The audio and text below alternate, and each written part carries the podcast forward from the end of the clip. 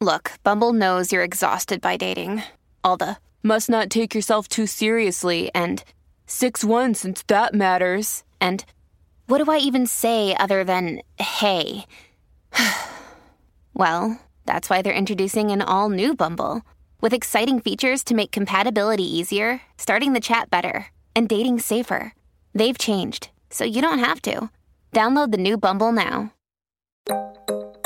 It really tugs at your heart and the shared experience of growing up with dual cultures, triple cultures, however many you may have, right? And so, by that, Roman, you mentioned how you called your dad right after you saw it the first time in the movie theater. And for many of us, right, this movie speaks to that. Like, how many times were we maybe embarrassed about our food that we were having as teenagers? We just wanted American food, right? And we wanted to fit in. And that's what this movie did for me. Like, it reminded me of those experiences myself. And then also my big moment of recognizing all that my parents had gone through. Welcome to Modern Minorities. This is a show about work and life, told through the lens of what makes each of us different. I'm Sharon Lee Tony, a Chinese American girl born and raised in New York City. And I'm Raman Segal, an Indian American boy who came from Alabama with a banjo on my knee. Through conversations with some really interesting people, we uncover the stories, perspectives, and often unspoken truths about how our guests uniquely experience the world. It doesn't matter where you're from, the color of your skin, or who you love, we're all minorities somehow but we're no one's model minority. This is a show about all of you for all of us.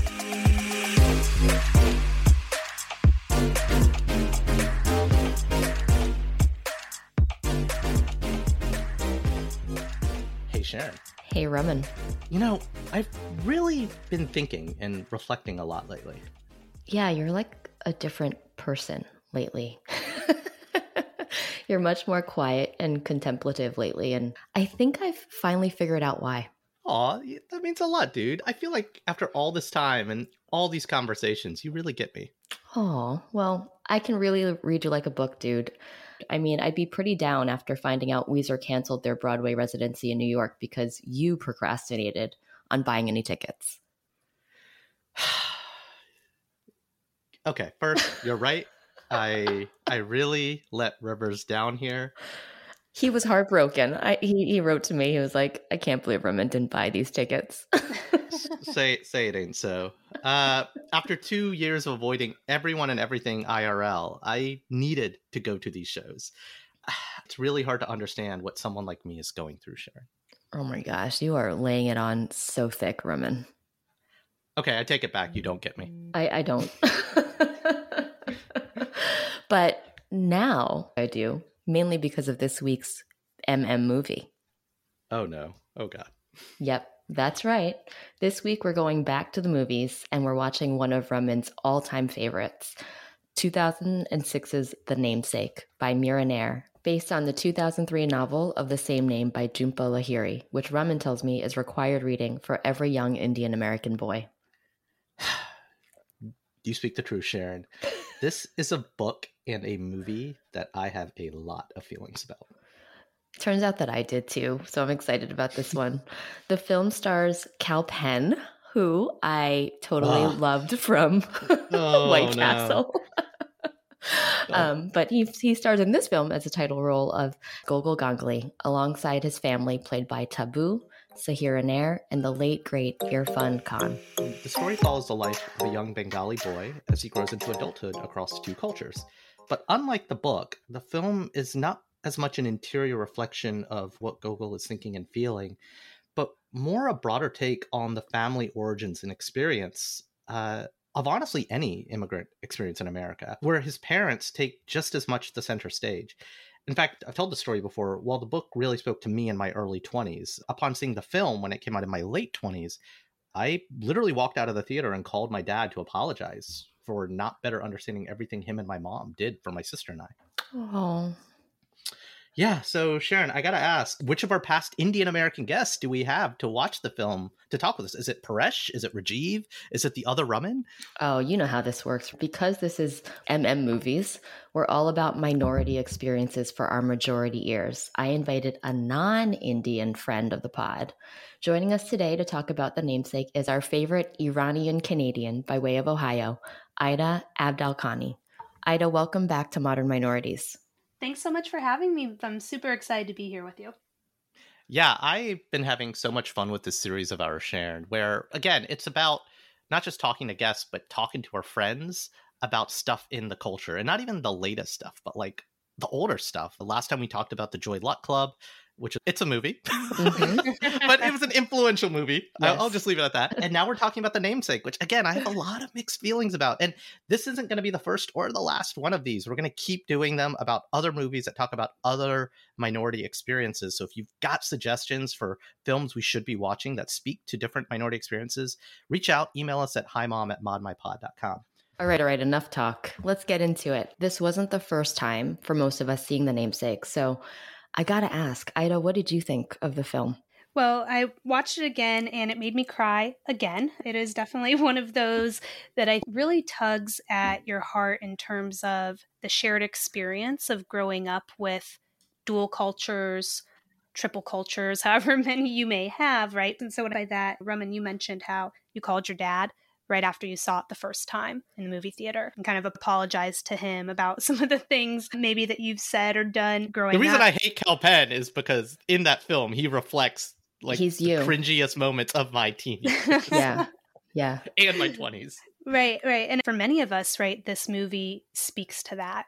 Like how many times were we maybe embarrassed about our food that we were having as teenagers? We just wanted American food, right? And we wanted to fit in and that's what this movie you know did for me like it reminded me of those experiences myself and then also my big moment of recognizing all that my parents had gone through which for me was actually a trip that I took to the Middle East. My first trip to the Middle East, not Iran, but Egypt was the first place I went in the Middle East. How old were you? Um, I was in college, so okay. I was, I think, 19 19 or 20 and it was a spring break trip through through school right so mm-hmm. through the mm-hmm. university was able to go on this spring break trip to egypt so it was like a history and culture trip and the guy who led the program was egyptian and so he took us out one night to the desert for a dinner with the bedouins so they cook the dinner there like literally just over a fire in a pit in the desert, all made by hand and everything. And then he said, and now we're going to just lay down and look at the stars. And I thought it was so corny. And me and my friend, you know, were laughing, like, oh my gosh, we're like gazing at the stars, how romantic. But then everybody got silent because it really was breathtaking. Like, the desert is the best place. You have no clouds, you can see the stars, right? And it hit me. There was something about, for me, being in the Middle East for the first time, having heard the music and just there's a lot of similarities in culture, even though it wasn't Iran, that felt very much like I was at home. Hmm. And when I was looking at the stars, I just realized I was like, I wonder how many people, like my parents, might be looking at the stars right now, dreaming about coming to America, dreaming about another life. And then I thought, I wonder if this is what my parents did.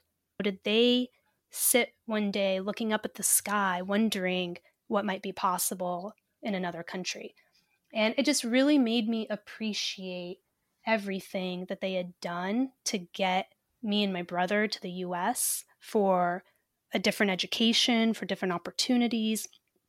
Honestly, especially for me as a female, in terms of opportunities and what I might have available to me versus growing up in another country. And when I came back from that trip, I told my parents about that. I told them mm. about my big epiphany because I just started crying. Like tears were just like streaming down my face in silence as I was looking up. I'm getting a little emotional about it now as I was looking up at the sky. It's funny when I first read the book as a young, impetuous, early twenty year old. I I skimmed past all the family, the train shit at the beginning. Like, ah, okay, okay, okay, whatever. What is this? I heard this is a good book. Let me just plow through this. And then by the time you get to the part about the little boy growing up, selfishly, I, I was reading myself yeah. the whole damn thing. and uh, and so I'm like, that's me, that's my story. You got to read this, right? But then when I saw the film, one Irfan Khan is just like one of the greats, and it's just very upsetting that he's no longer with us. The, the guy who plays his dad, but seeing the accidental experience, never mind the trauma of, of the train ride, right? But mm-hmm. like the all the things you went and even like there's this one scene that just I saw so much more of the movie this time now that I'm in my 40s and a parent. I saw it from the mom's point of view. Yeah. and that scene of the mom having her fully realized, actualized, a beautiful woman, beautiful life ahead of her. And again, she still did. And she walks into the house and I'm like, get ready, get ready. There's some it's, it's an arranged marriage getting yeah. ready to happen. And she sees the shoes and she just like that whole thing. Like I I didn't think I was gonna lose it that early on in the film, but just like watching the mom's journey and the mom's loneliness. So by the time you get to young teenage Kal Penn, who I looked up the ages. He was like 29 when he was playing. but um, I had so much more context for the parents, mm-hmm. and I couldn't. And and honestly, seeing how Gogol was acting again, when you're reading it, you're internalizing it as yourself. But when you're looking, it's like, oh, that's how people see me. That guy's an asshole, right? like I, I was on the parent side the whole movie, and it just hurt more i guess. Yeah yeah it's it's i had a similar experience because i've read the book and i saw the film when it first came out and then i watched it again and it was it i really enjoy the series we're doing because whatever i thought of the film the first time like 20 years ago is completely different when we were young and when we were young. exactly and and this time around i really did resonate so much with the mom like watching her like to me, the film was actually about the mom more than it was about Gogol. Or um, even the dad. I mean, the dad's even the, the dad. Half. Yeah, yeah, yeah, yeah. Yeah, because I really, or maybe Tabu is just such a great actress, right? Like, I felt like she was drawing us in to her emotional world at every single stage from the moment that she first met her husband to moving to a new country and navigating all of that. And at every moment, that loneliness was pervasive, right? Like, it it felt like she was finally fulfilled when she had her children and we saw them growing up but then they grow up and they leave or they're strangers in her own house as she's raising and we them. all and we all leave right. we all leave our moms yeah yeah it actually uh, for a moment i was like gosh i should pack up and go back home to new york because like like i it, it just as, as like an adult i'm like oh my gosh like my parents are are experiencing that right now, or they've been probably for the last 20 years. But like I've only now noticed from watching this movie how long they've probably felt that way. But we're at a stage now where our own parents are they're older and who knows what might happen. And it's just fascinating watching these old films in this stage of life where we're in that in between. We have our own kids, but we also, you know, have an older generation that we're eventually probably going to have to take care of in one way or another. It's funny you call it an old film. I just want to jump on this. Not that it's not that old. No, but, but this, so my wife and I, unrelated, we're rewatching 30 Rock right now. Yeah. So it's modern, right? So right. It's in the mid 2000s, but it was before the internet became ubiquitous. Mm. So literally, there's one scene with Gogol's wife at the very end. She's in the kitchen with the phone, and it's not a smartphone. And I'm not saying, oh, it's it's a flip phone, right. but it's like this ubiquitous of everything being always on, being able to FaceTime with India, like the feelings of distance. This is where it does feel like an old film because I think if you know our kids' generation or even modern day 15 and 20 year olds are to see this, it speaks of a time before when you couldn't just FaceTime and be connected to everyone all the time. Like mm-hmm. there's there's something about that too that this is where I do feel old. Like that's been lost. Right. Mm-hmm. Or even the moment like something that made me think about my own family and our roots was the moment that Gogol's parents sent the picture back home when when Gogol was mm-hmm. born mm-hmm. and how the little girl took that all around them. She showed everybody, you know, that there was a new member of their community and people were responding to it as if they were there. Like there was something just really special about that. And it reminded me of the stories I used to hear about my own grandparents writing letters back home and updating their family members about us because this was pre email, it was pre any technology. And you'd get that letter and it would be everything. It would be the update of that you'd get for the for, for like three months time or something how much I, am just genuinely curious because you're a go-getter we all are and and again oh, actually one character i just want to say one character who completely gets sidelined and again the author has her focus and the director has her focus, but the sister is just completely silent. Oh, yeah. doesn't exist. Yeah. For Sonia. Um, justice for Sonia. No, but um, you know, kind of Thiel or Gogol just moves his way through life, right? And he just goes from thing to thing, and it's a series of scenes. So it's it's about the feeling that it evokes in the moment because you jump cut like whole months and years pass between scenes, right? Mm-hmm. But how much did you relate to Gogol's experience? I mean, I didn't relate as much to this idea of floating through life. As you mentioned, I'm a go getter, and that's been ingrained in me from a young age. And honestly, it, it does really come from my minority experience. Like, my parents would always tell me that you have so many opportunities here and you shouldn't take that for granted, right? You wouldn't necessarily have these opportunities in other contexts. And so that always put a fire under me, I would say, that I need to not take things for granted, right? These opportunities are things that I should really maximize and go after. But what I did relate to were the things that were about people just not understanding his dual identity, right? Like having to spell out your name, simple things like that, like A for apple, hmm. D for day. Like, yeah. I but even the letters she chose were great. It's like G for God. I guess I guess it's one of the words. And like I, I don't even remember like the other letters when she's calling the hospital. It's like that's probably not the word you should use. right but how many times have we at least for oh, me oh, yeah. that literally for me is on a daily basis like and that's yeah. not just as a child that's my whole life like my name is a name that people don't hear. It's unique. They have no idea how to spell it or pronounce Podcast it. Podcast hosts have trouble pronouncing it. Yeah, I had, to, I had to do that take twice to three times maybe. Sorry about that, Ida. oh, understandable, right? But those those were the types of things like those those small nuances and how we yeah. live our day mm-hmm. is what stood out to me and what was really relatable to me because it's not usually these big overt situations. Sometimes those things happen too, right? Where there's mm. like a very genuinely racist thing that happens, or somebody says something um, filled with hate towards somebody of a different race or color. Yeah, but, but it's, it's, not even microaggressions. It's just like the little yes. things that go unseen by all of us. We're all guilty. Exactly. Yeah. Yep. Yeah. Yep, exactly. And and people just thinking like it's one thing to have to spell out your name. That's that's to me that's okay. I get why I need to do that. But those microaggressions, as you mentioned, right? It's when people think it's okay to just gloss over your name and mispronounce it and not even try because they don't get it, right? Like those types of things that you deal with on a daily basis of like, well, no, my name matters just as much as your name matters, even though maybe my name is unique and a little harder to pronounce just because you're not used to it but my name still matters right like don't don't just gloss over it or push it under the rug because you're afraid to try it you know it's you all know, the those... scenes all the scenes with max his uh, his white girlfriend for that period yeah. of his life where yep. especially it's like the scene of max's birthday party where the friend of the family comes over to talk i can't remember what she said about india it's like oh she came back from India and was so skinny, and I was like, Ugh, come come on, really? Yeah. Like, yeah, that's that's what you think. That's how you encapsulate an entire people and culture, like right, right, yeah. Or when Maxine touched his hand in front of his parents yeah. when the first time she Even went over there, like told her, yeah.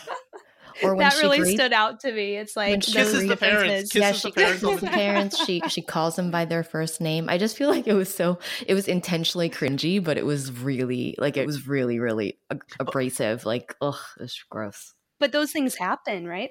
Yeah. But where my hate for Kal Penn and his character portrayal, like he just and again because I'm guilty of it. That that's where the hate comes from. It's like self hate. Like he just flowed straight into the lifestyle with Maxine's parents, calling them by their name. Like, yeah, you your parents can tell me to call them by their name, and I never will do that. Yeah, well, that's what was so poignant about that phase of his life, right? Like he wanted to be accepted. Like he tells this story about going on road trips with his family and how they would have like a nine course basically like tiffin buffet like they'd unpack all of that like out car, of the van yeah. in the car and and he says something like and all all i wanted was mcdonald's and watching that as a grown up now i don't know like i feel like i have so much more context when i when we go back to these films I was like, that is the line. Like, that is the line that describes everything that he's doing with Maxine, right? Like, he just wanted mm-hmm. McDonald's. Like, he just wanted to be like every other American kid that he knew.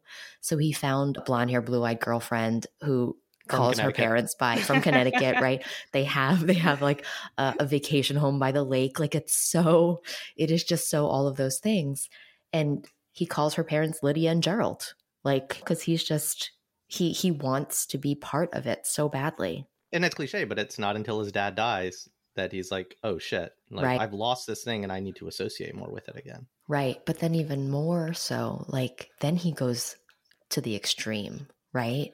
And with like marrying somebody from his culture because yeah. he thinks that's going to help him to connect to that part of himself. And so like watching him find the freedom finally was was was a really uh, triumphant moment. I mean without getting too much into the weeds, but like we've all been in relationships with people from our culture and not and the mm-hmm. motivations for that, right? Like that that that was another part that was really triggering for me. Triggering's the wrong word, but in reading the book because when I read the book and I saw the film, I was in that moment of, well, I have had the Maxines in my life, and now maybe I need to find the um, I'm trying to come up with like an Indian girl version of Maxine. Those and like I literally when I read the book and I saw the movie, I was in and out of dating Indian girls, right, mm-hmm. and, and not marrying an Indian girl, and it's because that's not going to solve the problem like or the thing inside of you. You have to be happy with yourself, blah blah blah, all that it's not a therapy session, but it's just like like that really spoke to me. Like that's not the answer. The way to get to your right. culture and finding yourself is not these constructs. Like you, you have to be want to get there on your own. Yeah. Anyway, I don't know. And they they showed that in the movie too, right? By him marrying not only an Indian girl but a Bengali, a Bengali girl. Yeah. And that didn't work with a out. with a hot accent. Let's just. oh, she was so sexy. She was like Beyond. You know what's funny? When I so when I saw the movie of them as teenagers, I was like, okay, they've clearly aged down Kal Penn, long hair, baggy baggy clothes, blah blah blah. And they show the girl when they first meet when they're teenagers, and she's awkward. I was like, wait, I remember when I saw the movie, she got really hot. How are they going to pull this off? And never mind. I but, but Roman, to your anyway. point, right? Like that didn't work out either because it's not necessarily about having to find somebody within your culture, but yeah. needing to solve for yourself like, what mm-hmm. does happiness mm-hmm. look like? How do you mm-hmm. exist as a dual identity person in this world? And for some people, that's a perfectly great solution is to marry within your culture but that's not necessarily the answer right you have to be mm-hmm. comfortable in your own skin first and figure out how to embrace both sides of your cultures or the dual duality of the cultures mm-hmm. before being able to get into that next phase with somebody else. There's some really interesting nuances and callbacks in the film, like both Pearl Jam and samosas were really interesting um, mm. because there's the moment where he's at home as a teenager, he just graduated, and he's like just jamming to Pearl Jam in his room, like dialed up to 11 and his dad comes in to have this super warm moment with him right and then fast forward many many many years later not teenage gogol but like 30s gogol he's back in this empty room the monitors on the floor all the posters are taken down the on the board are tickets from shows like the few memories that you keep right but the other callback the samosas is there's a moment where Gogol's wife.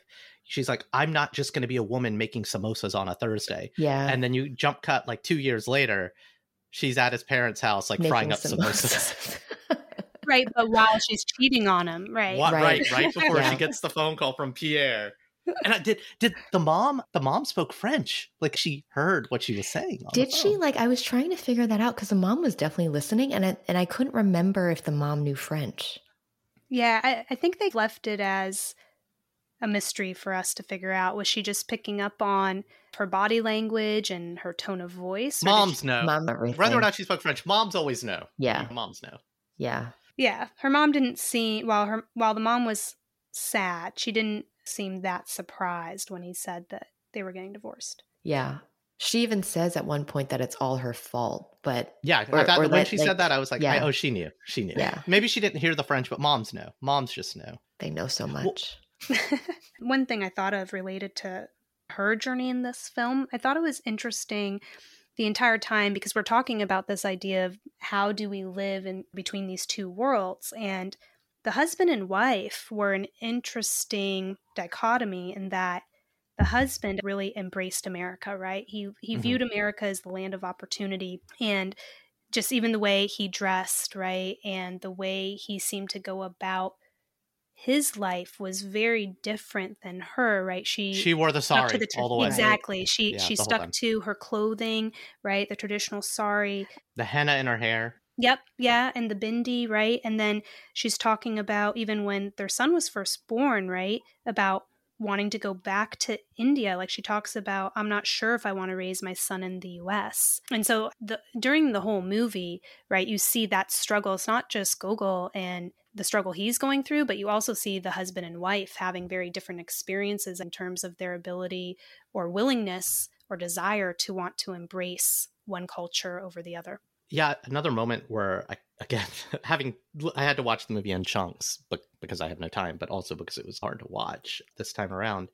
So I finished the last 30 minutes of the movie like 30 minutes ago and uh, a moment where I lost it was the speech at the dinner party. So first, the Indian dinner party scene is like dead on. That's what it is on every other weekend. But and it was just a very familiar thing that all of them knew. But when she's giving that speech, she's announced that she's leaving. It's the last party with all of the community, with all the aunties and uncles. And she's like, My husband's ashes might be in India, but my memories of our life are here with you. Because mm. it's like this adopted mm-hmm. family. Yeah. That Gogol and his sister, they're closer with these uncles and aunties, not the uncles and aunties back in Calcutta. Right. Mm-hmm. And I think about that a lot because, like, uh, I when I do care about my family in around the world, my actual family, but like when I get news about uncles and aunties and their kids back in Alabama, that family stuff happening to them, that gets me.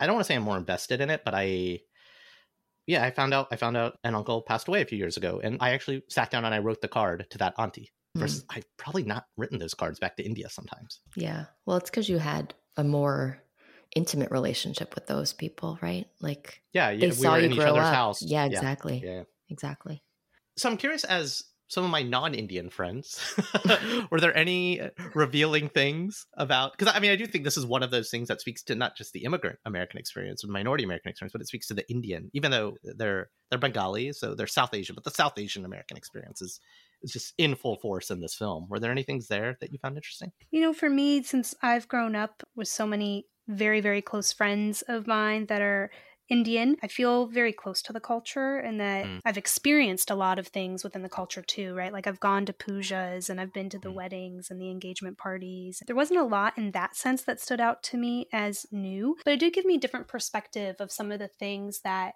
maybe my Indian friends or at least their parents may have gone through. Like, for example, when the wife is having the child and she asks for a longer frock I don't know mm. if you mm, guys remember that in the mm-hmm. yeah. hospital, mm-hmm. right? Yeah. Like she she was concerned about her legs showing. Just those like little nuances of the things that we all have to adapt to and have challenges with at, at, the blending of cultures. Some of those things stood out to me, like when she went to the laundromat for the first time, the culture shock of going to a laundromat like that. Those were the types of things that stood out to me more. Yeah.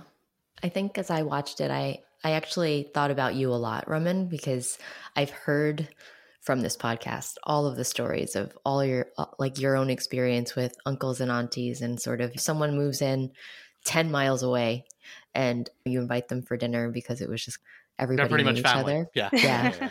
yeah. And so watching that develop and watching what that looked like from a suburban perspective was it was just nice because I I literally could see you. Like it was like I, I was just thinking like this is this the, this is his family. This is Roman's family. That's his sister. Like, Don't insult my sister like that. She'll stop oh. listening to the pod.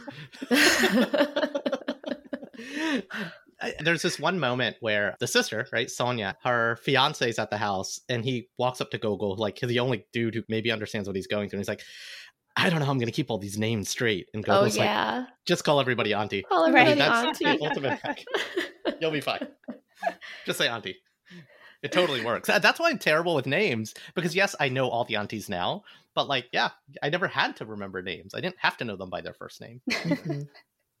well, and how do you differentiate? That's actually always been a question for me. Like, are there degrees of aunties, or is it basically like any, you know, no, for like I, no, no, really? No. Someone who's closer that you've known for a very long time, right? Like, or she's an auntie just as much as the person you just met yesterday who moved. I mean, there's auntie and then there's auntie, right? No, but um, oh, eh, here's actually yes, three layers of auntie.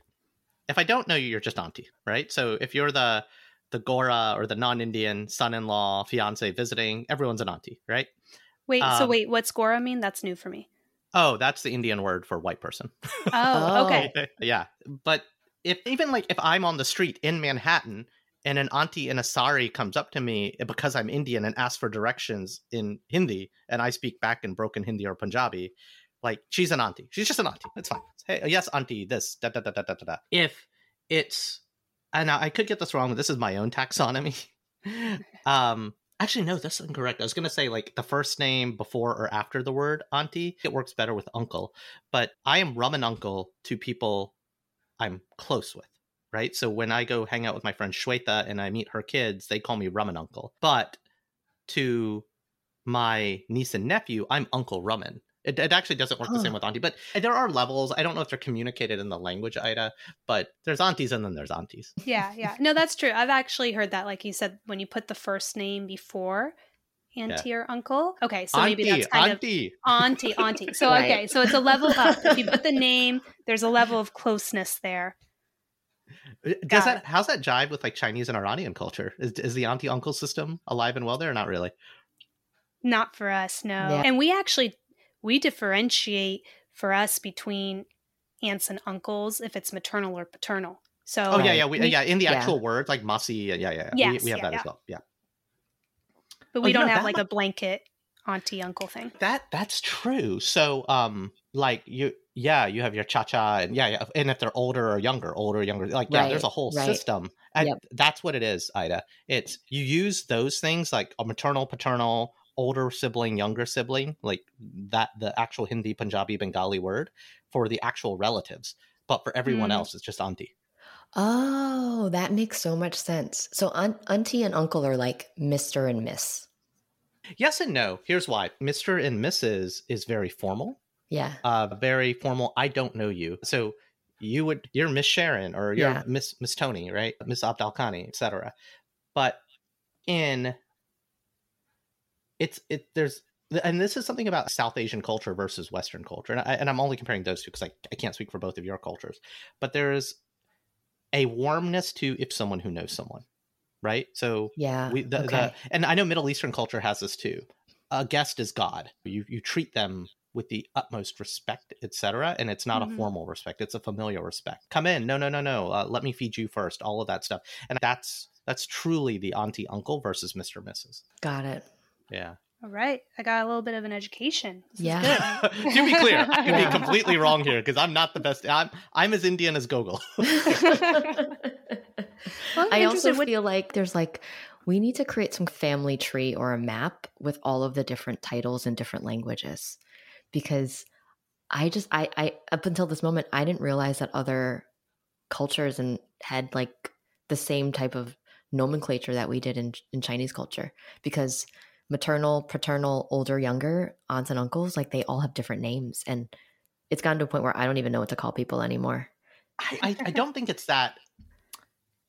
I think Western culture is the only one that's lacking it. like Latin Oh, American culture has Maybe it, Asian yeah. culture has it, a handful of African cultures I'm familiar with has it as well. Yeah. I, I just think it's a Eurocentric thing that doesn't have it actually. Hmm. And but we just happen to live in that world, right? Right, Like we live in right. those norms. So we think that's normal. Whereas reality, just on pure population count alone, a majority of the world population subscribes to this other system of auntie and uncle title taxonomy. yeah. Yeah. Any any closing thoughts or reflections on the namesake? Well, one thing that that stood out to me, uh, the idea that when you have this dual identity, what you do for your profession can take on Yeah. Uh, gosh, yes. can take on a very strong consideration of what your parents want. So when he wants to major in architecture and he has this epiphany when he's in front of the Taj Mahal, right? And his dad says, "What about engineering?" Like that is pretty pervasive in a lot of cultures that right you're going to be a doctor, a lawyer, an engineer, and what your parents want is usually what a lot of children end up going after, whether or not it truly makes them happy. And with more time, and as we get into different generations, people Yeah, yeah. are starting to take more of a stance on their own ideas of what they want. But that was something that just it made me chuckle when I saw that because his dad, instead of maybe being excited that Gogol's finally like breaking Found out of it. some of his laziness, mm-hmm. is like, yeah. but what about engineering? For that moment, again, a little bit of self hatred and jealousy. Like my dad is an architect, and I wanted to be an architect, and he was like, "No, you go be an engineer." like, yeah, that's what I studied, right? Like that that hit pretty close to home in that moment, and he went and did it. But uh, it, it's just really interesting. It was a bit of an idealized lifestyle, and that's where a little bit of my shade comes at. It's like it's not that easy. Like, and I guess he was a bit of a rebellious child, but I, I don't know. And then he got yeah. into Yale. I was like, no, that's not true.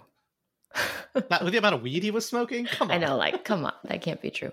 One thing that I I do want to reflect upon. I don't really know what to do with this, but I noticed it was the librarian friend of Ashima. So she would confide in her librarian friend for anything that seemed either less positive or maybe things that she was just trying to work through.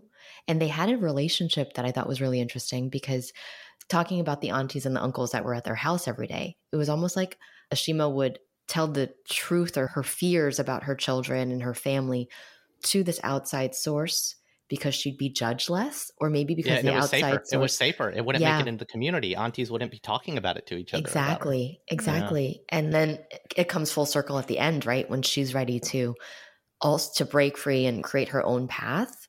It's the librarian friend that that pulls that out of her. So I, I found that to be a really interesting relationship too. The the movie doesn't focus too much on it, but just subtly, it was it was something that I could really relate to. Also being the child of immigrants and you're not supposed to be talking about certain things within the community.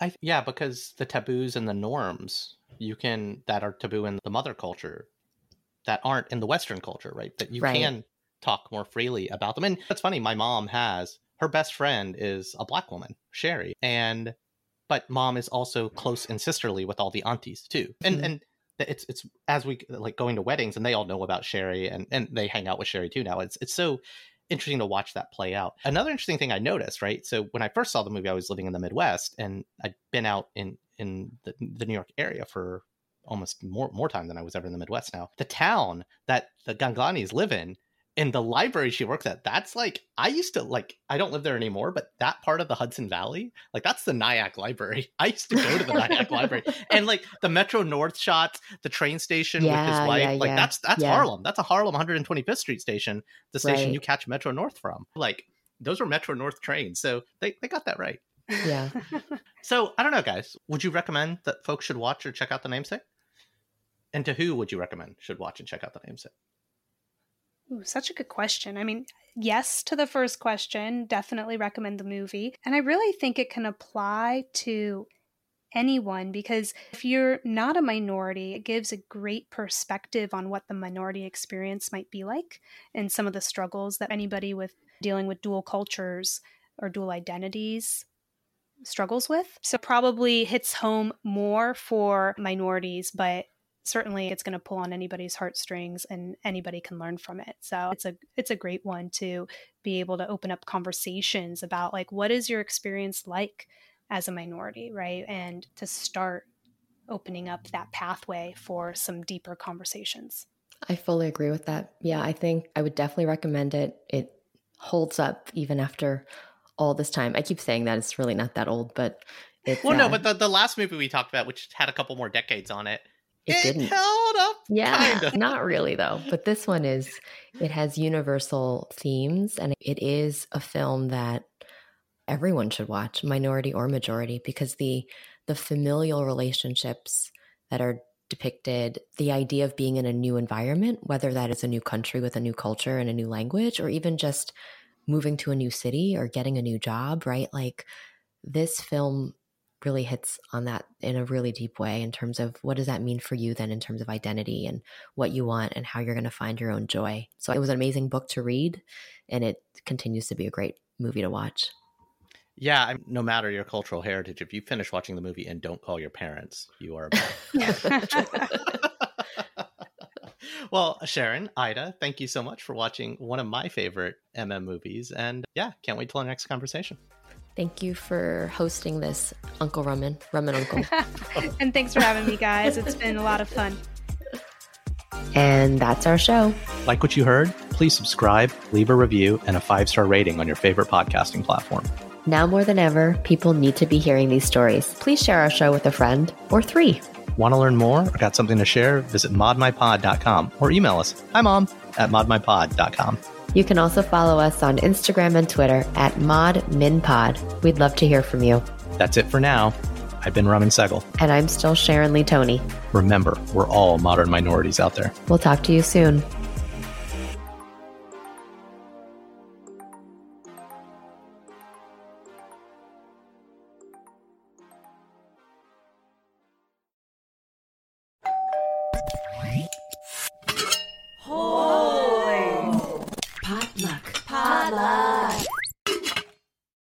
Judy was boring. Hello. Then Judy discovered ChumbaCasino.com. It's my little escape. Now Judy's the life of the party. Oh, baby, mama's bringing home the bacon. Whoa, take it easy, Judy. The Chumba life is for everybody. So go to ChumbaCasino.com and play over 100 casino-style games. Join today and play for free for your chance to redeem some serious prizes. chumba ChumbaCasino.com. No purchase necessary. Void where prohibited by law. 18 plus terms and conditions apply. See website for details.